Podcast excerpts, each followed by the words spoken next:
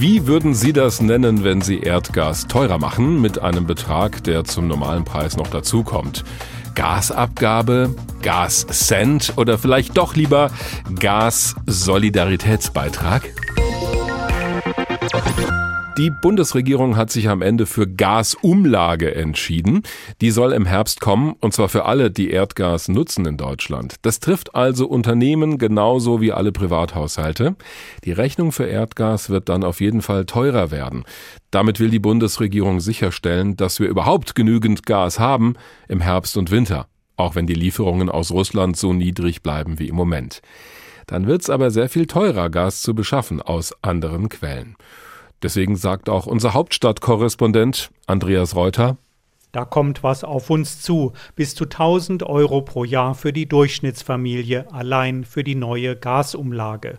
Lorenz Göster-Beutin, Parteivize bei der Linken, schlägt Alarm. Wir erleben explodierende Mieten, wir erleben explodierende Nahrungsmittelpreise und jetzt obendrauf dann noch so etwas wie eine Gasumlage. Das bringt Menschen an ihre Existenz. Die drohen, ihre Wohnung ähm, zu verlieren. Aber Olaf Scholz hat ja versprochen, niemand werde allein gelassen. You'll never walk alone. Und wie soll das praktisch aussehen? Da antworten der Grüne Robert Habeck und Christian Lindner von der FDP ausnahmsweise mal fast wortgleich. Dass die Verbraucherinnen und die Verbraucher an dieser Stelle muss ich sagen, gezielt entlastet werden. Gezielt entlastet heißt, wir können nicht alle Kosten als Staat tragen. Die Maßnahmen, die wir unternehmen, um die Menschen in dieser Situation zu unterstützen, müssen sehr zielgerichtet sein. Zielgerichtet oder gezielt, beide meinen, der Gaspreis wird nicht mit Steuergeldern für alle heruntersubventioniert. Kein Tankrabatt also für die Heizung.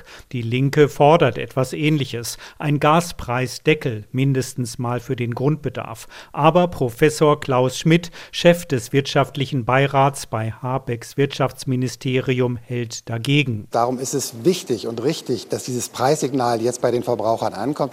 Gas wird deutlich teurer werden und wir müssen jetzt anfangen, Gas zu sparen. Hauptsächlich für die, die dadurch in Nöte geraten, soll es die besagten gezielten Entlastungen geben. Einige Beispiele dafür hat Olaf Scholz schon genannt. Es wird zum Anfang des nächsten Jahres eine große Wohngeldreform geben. Darüber sind wir uns in der Regierung einig. Wir wollen den Kreis der berechtigten Haushalte ausweiten, sodass mehr Bürgerinnen und Bürger Arbeitnehmer und Arbeitnehmer, Rentnerinnen und Rentner ganz besonders, die auch darauf Ansprüche haben, davon profitieren können. Und wir wollen in diese Wohngeldreform eine Heizkostenpauschale gewissermaßen dauerhaft integrieren. Das zweite Versprechen des Bundeskanzlers, Hartz IV wird abgelöst. Das Bürgergeld kommt, und zwar pünktlich zum 1. Januar. Ob das den Menschen hilft, hängt allerdings an der Frage, ob die Regelsätze erhöht werden und um wie viel. Und genau da streitet die Ampel noch, weil FDP-Finanzminister Christian Lindner die Schuldenbremse in Gefahr sieht. Ihm schwebt eine höhere Pension Pendlerpauschale vor und weniger Steuern, Stichwort kalte Progression. Zwei Maßnahmen, von denen eher Menschen etwas haben, die gut verdienen. Entschieden ist das in der Ampel noch nicht. Schlussfolgerung von CDU-Vize Andreas Jung. Es droht eine soziale Schieflage, weil zusätzliche Belastungen sehr konkret werden. Die sollen bald kommen.